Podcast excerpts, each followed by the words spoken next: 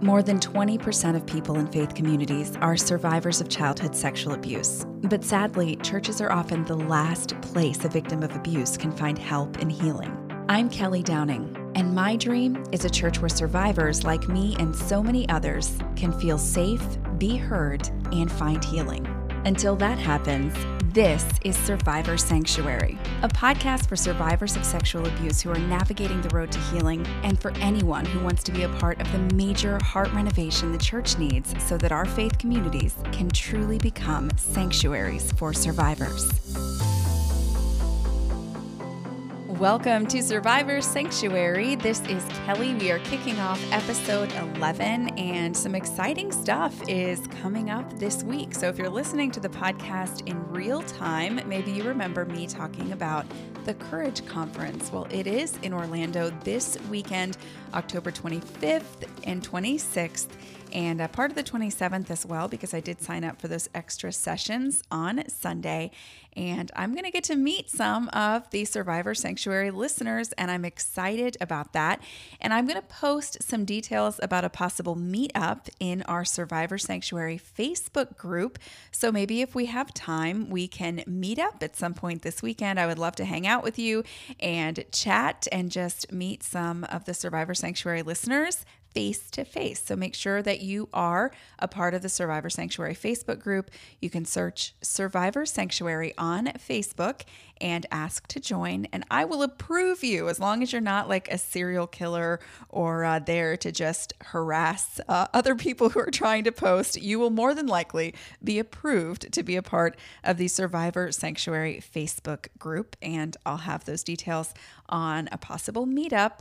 And I have a few ideas because there are actually some people who are like advocates from Twitter who are doing a little bit of a meetup, and I thought maybe we could piggyback on that. Well, I'll have more details in the Survivor Sanctuary Facebook group. So make sure that you sign up there to be a part of the page if you're not already. And we've been having some really great discussions on the Survivor Sanctuary Facebook group the last couple of weeks. Man, a lot of you are sharing your stories and asking for advice. And, you know, I think in some cases it's not so much advice that we need. It's just to hear other people tell us that they get it, you know, to hear other people say your story matters and what happened to you is not okay, and I'm here to support you. And in the Survivor Sanctuary Facebook group, that's what you're going to find, a very supportive community. So I hope that you will join us there.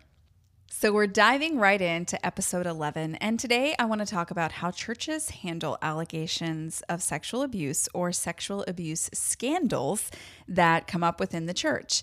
Now, you probably will hear survivors talking about this quite a bit because it's something that honestly churches just do not do very well. Responding to allegations of sexual abuse in the church is something that historically the church has stunk at and unfortunately continues to stink at in the present day. And I wish that we could say that times had changed and that people were getting better. And it's my hope and prayer that things are changing and getting better. And I know that there are enough voices being raised right now that perhaps things will begin to truly change within the church. But the fact remains that if you ask people who know much about abuse how the church is doing in response, their answer is going to be like, womp, womp. They're not doing very well at all. So it's not meant to insult the church. I'm not saying this out of a place of hatred for the church at all. It's just the reality of where we are. Religious institutions do not respond very well as a whole to allegations of sexual abuse or to sex abuse scandals within their churches. So I've entitled today's episode, A Tale of Two Felonies, How Not to Handle a Sex Abuse Scandal in the Church. And the reason I call it A Tale of Two Felonies is because I actually have a personal experience with how churches respond to sex abuse that I feel like is a really good example to use when talking about how not to handle sex abuse scandals within the church. It's a church that I was a member of until recently. Actually, I probably am still a member. Don't know how to take care of that, but it's a church that I attended for several years. And when I began attending that church, the church was in the news because some of the church's regular attenders, if not members, were involved in a felony. So my very first Sunday there, I'm pretty sure it was the first Sunday that I was there, the pastor stood up. He talked about this situation that was very traumatic and very horrible. And he was very open, very honest about it. The church had really jumped in and they had responded to this tragedy / felony in a pretty amazing way. I want to read you the news article that I read when I found out that this church was in the news. The article is from CBS Miami, and I'm changing names. I'm not going to quote word for word here because I've had to change some things because it's not my intention to throw particular people under the bus or a particular church under the bus. It is just an example from my own life that I think is a good example to use in this episode. So I'm going to read this article to you. A Miami pastor says he's committed to helping 3 teenagers whose adoptive grandmother was murdered last week. "We are here for these kids," said the pastor. "They're part of our church. They're part of our church family. This is who we are. We're well connected. We love these kids very much. We love them very much." Police said their grandmother was stabbed to death inside her home during an argument with her daughter. "In light of everything that happened, how are the children doing?" asked CBS. "They're doing very well," said the pastor. "They're doing very well." He said that the decedent and her grandchildren were just in church for services on the same Sunday that she lost her life. "It is very sad what happened to her," said the pastor. He said she was devoted to her grandchildren and added, "She will be missed." A judge gave the pastor temporary custody of the children after a hearing. He said he was setting up a trust fund for them. Ultimately, the Department of Children and Families will determine where the children will be placed and if they'll be kept together. "We want to do everything we can to keep them safe," said the pastor, "and we want to show them all the love that they need. We just need to love and support them and be there for them," he said. So imagine my heart when I see this church responding in such an amazing way to this tragic situation. They're in the news because a member of their church was stabbed to death by her daughter. The 3 grandchildren are now homeless and essentially orphans because their grandmother has lost her life and their mother is going to prison for a very long time. And this church sprung into action. They took the children in, gave them places to sleep. Families that had their own kids and their own lives going on really sacrificed so that these kids could be taken care of. Even people who had grown kids and grandchildren and who were retired, they were allowing the children to come in and have a place to live. And they were just trying to love these kids who had been through a really traumatic experience. Well, ultimately, 2 of the children, I believe, went to live with an aunt. And one of the teenagers was adopted by a family in the church, and he's with them to this day. So I just remember feeling like, you know what, this is a good church. This is a church where people care about people. And they see this tragedy happen. It's this tragedy involving members of their church or regular attenders of their church. And they just spring into action. And they just want to keep these kids safe and show them love and support them. And I thought that was pretty amazing. And I just remember thinking, yeah, I picked a good church. Like, this is a good thing. So fast forward to several years down the road to the next felony involving one of their church members that ended up in the news. And we've got a very different type of response from the church. One Tuesday evening on the 6 o'clock news, we saw a very familiar face, a man who had been a fixture in the church for years and years and years, and who had been working with youth in the church for many years, and who had been working with media and lighting and sound and all different kinds of things within this church. He had even been involved in the denomination and served in the district as statistician. He was well known, a very well-known person in the church and in the district for this church's denomination. And he's in the news. He was arrested for sexually assaulting a 15-year-old boy. And there were 5 felony charges against him, I believe. Not going to read all of them to you, but this was the story in the news. Now, it was noted in the story that the man who was arrested was an IT tech at a local high school, and they also discovered in searching his name on the internet that this man served as media pastor of the church that I attended. Now, he wasn't in a paid role at the church. He was not on staff. He didn't get money for the things that he did. But when I say this man was at the church Sunday morning, Sunday night, Wednesday night, he was completely immersed in the life of the church. He was the church. Like, you knew his name if you went to that church for any amount of time at all. And he was just very much a fixture and someone whose face you always saw, involved in everything, but especially involved in the youth ministry. And my first thought, and I know that it was the first thought of quite a few really good people from that church when they saw this story, oh no, because he's been working with kids and he was just arrested for sexually assaulting a kid.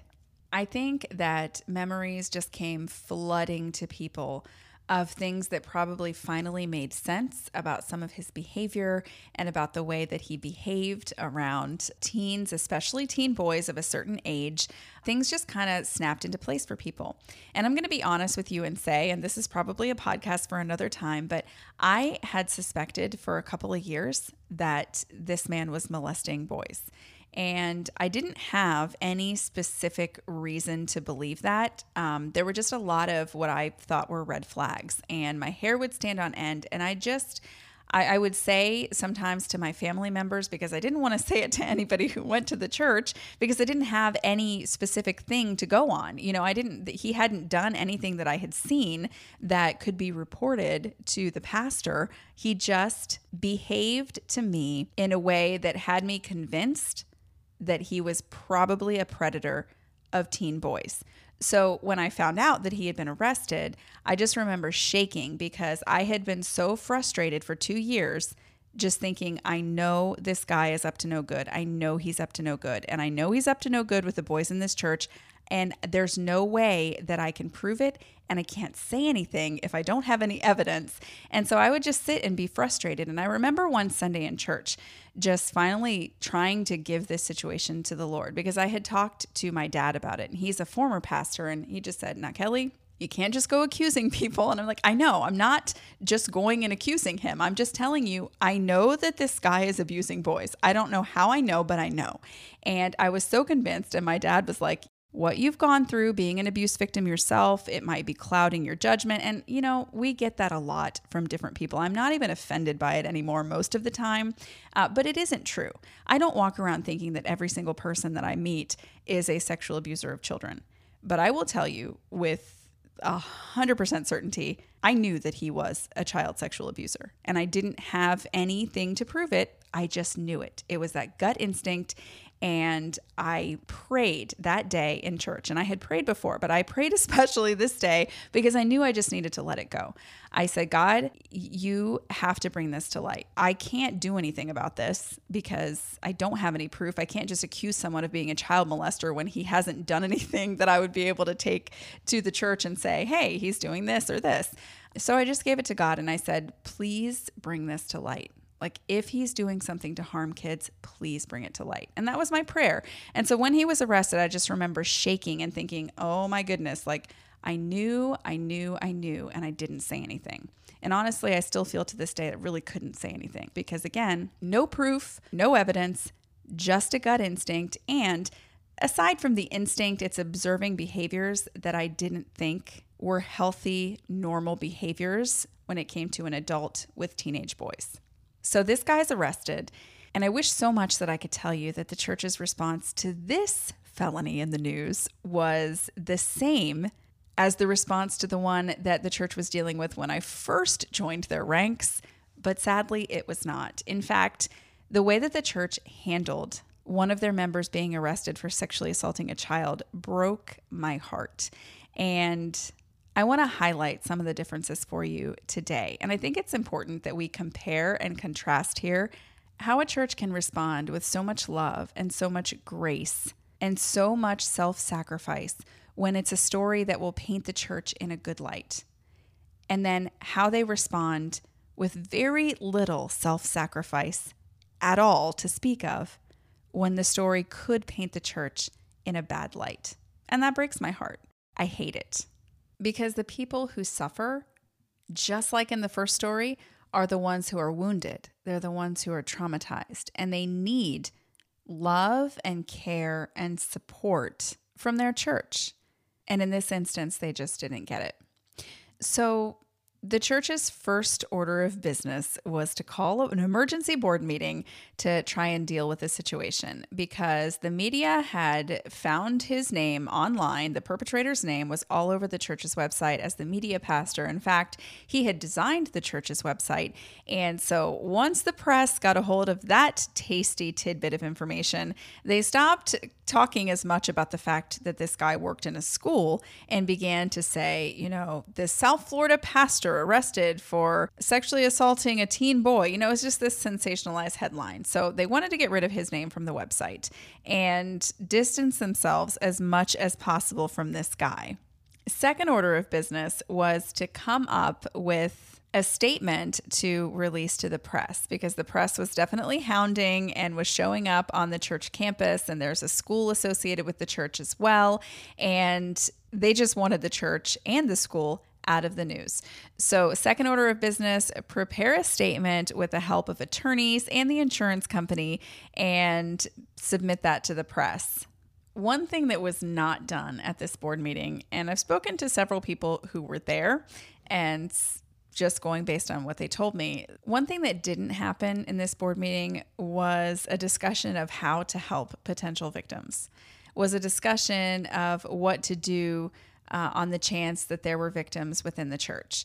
And the fact that this man had worked so closely with youth for years and years and years. In fact, he was surrounded by teen boys like all the time.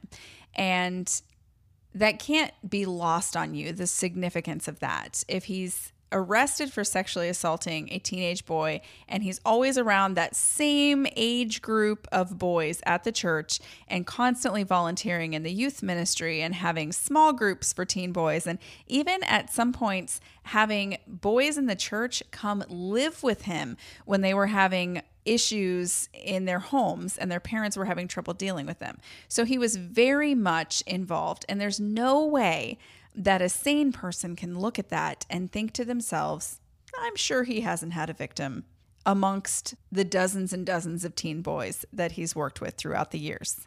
But in this board meeting, and I spoke to several people who were there, and they told me the emergency was pretty much get his name off the website, release this to the press, don't say a word to anybody about anything.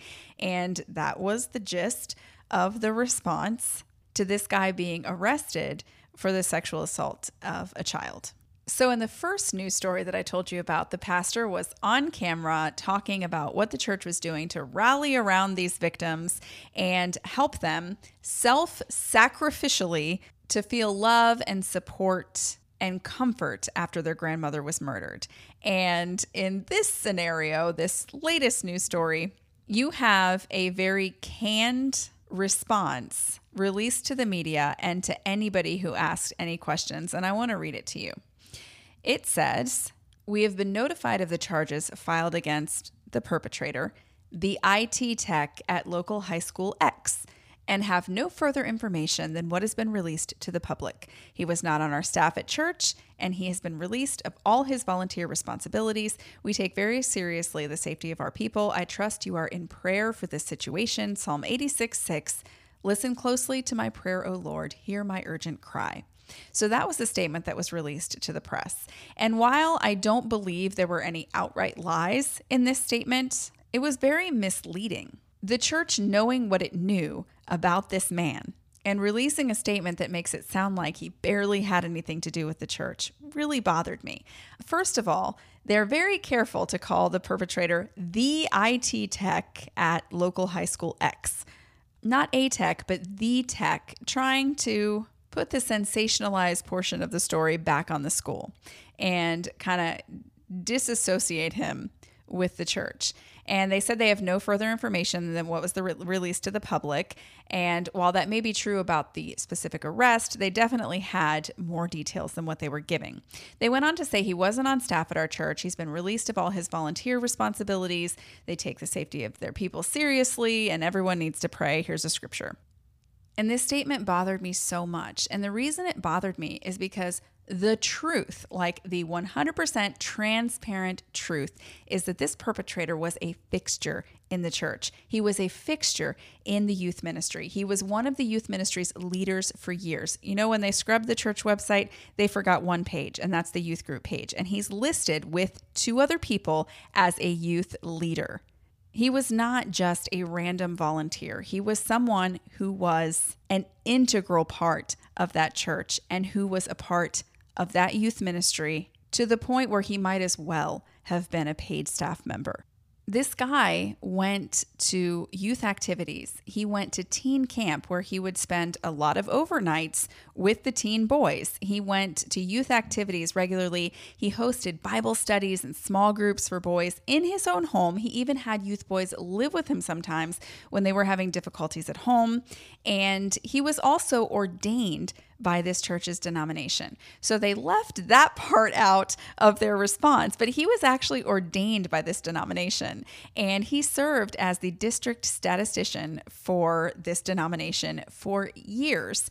And the victim of this man, the one he was arrested for assaulting, this kid was a member of another one of this denomination's churches. And that is very unlikely to be a coincidence. The pastor and his wife knew this child and his parents, and they had known him for years. So while this boy wasn't a member of my church, he was a member of the denomination at large. There was a lot more to this story than the church was letting on, because their purpose was not to love people and help people who may have been hurting. Their purpose was to distance themselves from this situation that they felt made the church look bad. A situation that might end up with people pulling out of the church, pulling their kids out of the youth group, maybe pulling their kids out of the school, and they didn't want to see that happen. And so we find this self-serving statement. So while we're comparing and contrasting, I want to compare what the church is saying in this situation to what one of the detectives on the case is saying. So in an article, Detective Z, we'll call him, made some statements. So the article says this: investigators learned that the perpetrator also volunteered to help with media, lighting, and sound at a local church. Because of his role at the church, police believe there may be other victims. This is something that we cannot allow to happen to any child, and what we want to know is if there's any additional victims, anybody else that has been victimized by this man, to please come forward so we can get them the help they need. This was Detective Z saying this in response to finding out that this man volunteered at a local church. And here's the interesting thing to me. This detective was investigating a crime that happened with a man who worked at a high school, and the crime involved a student from that same high school. And yet, hearing that this guy volunteered at a local church, they immediately assumed that there could be other victims because of his role at the church. Because anyone, detective or otherwise, could not look at the level of involvement this guy had with the teen boys in the church and not think that he had been grooming other victims. But here's what was said in that board meeting that I told you about, the emergency board meeting. Because I asked people who were there, was there any talk of how to help potential victims? Was there any talk of what to do for the youth group that's probably very traumatized? And they said, no. One of the board members said, let's just hope it was just this one time. Nothing about protecting kids, ensuring that other victims come forward, or what to do about the very real possibility that it was not an isolated incident. Nothing. It was just, let's hope it was just this one time. And then essentially, let's self-protect. Let's make sure that the church doesn't look bad in the media. It broke my heart for a number of reasons. One, because I always hope that a church will do the right thing. Even though you see them do the wrong thing over and over and over again, you just hope against hope that this time a church is going to get it right. This time, they're going to do something where they think about potential victims or hurting children instead of thinking about how they look in the media and the money that they might lose if people begin leaving the church or leaving a school or other institution associated with the church. You hope that that's not going to be the case this time. And it was. And I tried to offer some help. I just thought that I could point the church to some resources because I actually know quite a few people who deal with sexual abuse in the church. And I had some books that I wanted to recommend. And I just thought, well, you know, they're probably reeling from this situation that's tough to deal with. And I'd love to just be able to say, hey, there's some resources that can really help if you're looking for help. And I was not well received at all by the leadership of this church. They made it very clear that my suggestions weren't welcome and that they weren't going to talk to me. And essentially they said, we got it from our denomination. We got it straight from the top. We're not to talk about this. We're not to talk about this. So the pastor made a statement from the pulpit that first Sunday after the perpetrator was arrested. And he said, you may have heard on the news that one of our church members has been arrested. They didn't say who he was. They didn't say why he was arrested or the nature of the crime that he had committed. There was absolutely no detail. There was another request for prayers for all parties involved, but nothing else. And that was problematic because there are parents in that church who have let their children go to that youth group, and their kids have been in a youth group with someone who has just been arrested for sexually assaulting a child of youth group age. It stands to reason that parents might need this little bit of information in case they didn't get it on their own. One of the reasons is because this guy, as a youth leader, had access to the contact information of so many teens in that youth group. And at a minimum, I thought that a letter should go out to parents who had been on record as attending the church with teens who had been a part of the youth group at any time, letting them know, hey, this person who was working with our youth was recently arrested for assaulting a youth. And we want you to be aware that he may have access to your child's contact information. We want to let you know not to allow your child to talk to him, or maybe talk to your child about if they ever felt uncomfortable. But instead of any of that, it was just this blanket statement that essentially said, don't talk about this. Somebody was arrested. We're not going to talk about it. And just pray. Pray is all that you can do. And I just kept thinking, like, there are kids sitting here in this service right now whose youth leader, even if he never abused them, whose youth leader sexually assaulted someone and was arrested. Like, this man has been teaching them about Jesus. He's been teaching them about how to live a godly life. And you suddenly have this story. And how do you make sense of that as a teen? And the fact that we're being told we're not allowed to talk about this is not going to go a long way to helping kids work through this scenario. The second problem is there may very well be victims in the church. And it's very likely. You heard what the detective said. I read it to you. The fact that he worked in the local church meant that they were concerned that he had more victims. And this detective did the right thing. I don't know if he's a believer or not. All I know is that he said, it's very important that there are other victims that you need to feel free to come forward. And in the church, there was nothing in that statement given to say, if anyone has been abused or made to feel uncomfortable by anyone in this church or otherwise, we want you to know that you are safe to come forward with us. Your safety and your care are of utmost importance to us, and you can talk to us about anything, and we're here to help you. We're here to support you, and we're here to love you. There was none of that. And it frustrates me to no end that this detective is saying all the right things while the church is hiding behind attorneys and an insurance company and a district that says nobody's allowed to talk about anything. And my question is, why can this church fully publicly support victims of a murder, but they can't fully publicly support victims of a sexual assault? I want to know the answer to that. When those three teens watched their grandmother be murdered in front of them, the church didn't sit back and say, well, let's just hope that it was only this one time that they're going to experience a trauma like that, and let's hope that it all works out well for them. The church didn't do that. They called the Department of Children and Family Services. They volunteered to open their homes to these kids. One of the families in the church even adopted one of the kids. Like, they sacrificed and they showed the love of Christ. When these kids were in crisis and when this story was in the news, there was no issue with the pastor standing in front of the camera to say, we love these kids. We want to do everything we can to keep them safe, and we want to show them all the love that they need. We just need to love and support them and be there for them. There was no problem with that. There was no problem with the church being associated with a violent murder of somebody who went to their church. But this same church needs to deny and distance themselves from a story that involves the sexual abuse of a young person. Why is there this disparity?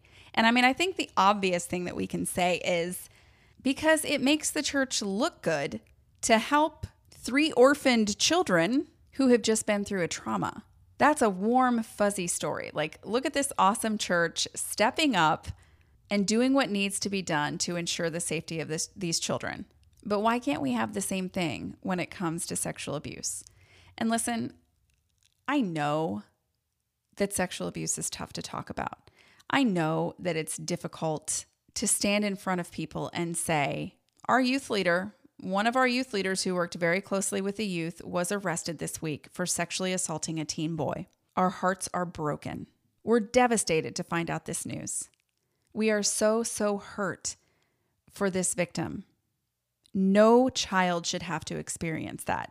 And we want you to know that if you have ever found yourself in a similar situation, no matter who the perpetrator was, it's okay for you to come forward and tell us. It's okay for you to let us know if you've been hurt. Because guess what? You are a part of our church. You're a part of our church family, and we love you very much. And we don't care how bad this news story makes our church look. The thing that we care about is that every single one of our kids be safe, is that every single one of our kids feel safe to come forward and tell us if they have ever been abused, whether it's by this guy or any other guy. But instead, what you've got is people perpetuating that culture of silence. Don't talk about it. And this came straight from the denomination. They told me, the pastor and his wife, straight from the top, our orders are don't talk about this to anybody for any reason. Don't talk about it. Keep it quiet, keep it hushed, keep it out of the news, be as deceptive as possible with your statements without quite getting to the line where you're outright lying, and do whatever you can to protect this institution. Do whatever you can to keep us from looking bad so we don't lose members, so we don't lose kids in our school, so we don't lose money. It just makes me sad, and it makes me especially sad just reading this detective, like this detective caring so much about the potential for additional victims, knowing that because of this guy's role in the church, he's likely victimized other people and wanting to get those kids the help that they need. You have that from the detective, and you have, he was not on our staff at our church. He's been released of his volunteer responsibilities. Pray for us from the church. And I just think that it's wrong. The way that we put the institution and the reputation of our churches in front of the lives of children and the lives of broken people is wrong. It just is. Because whether a person is traumatized by a violent murder in their family, or by the loss of a loved one, or by spousal abuse or domestic violence, or childhood sexual abuse, the church should be there. The church should be the first in line to say, we don't give a flying rat's butt if it makes us look bad. Our priority is to love and care for the wounded. That's our priority. And we're not seeing that in churches by and large. I do want to add that there were people in this church who were concerned about the way that the church handled this situation, who were concerned that more needed to be done for the kids.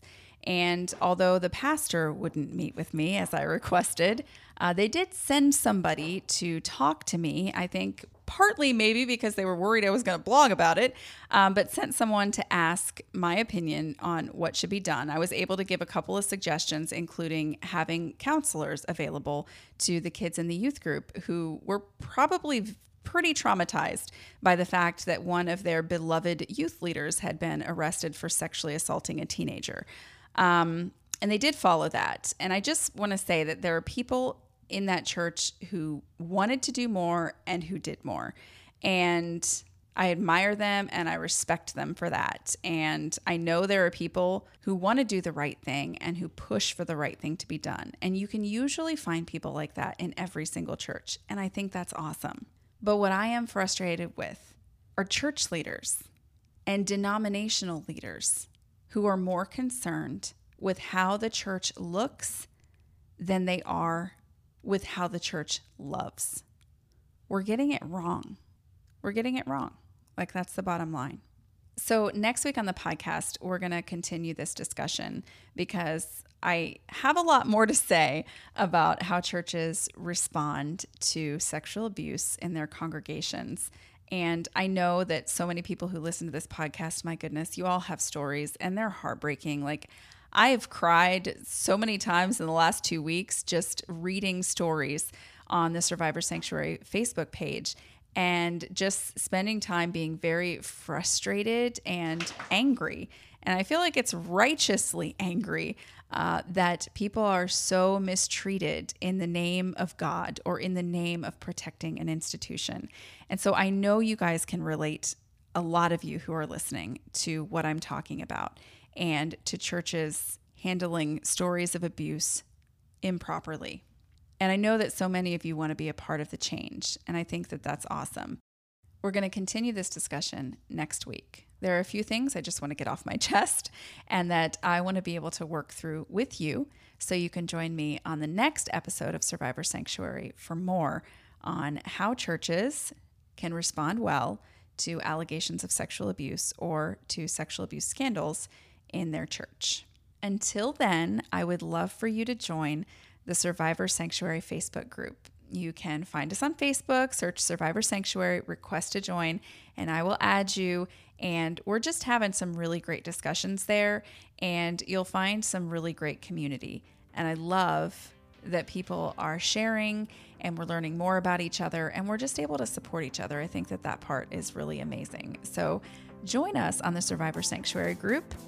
I'm going to see some of you at the Courage Conference coming up this weekend. I'm really excited about that.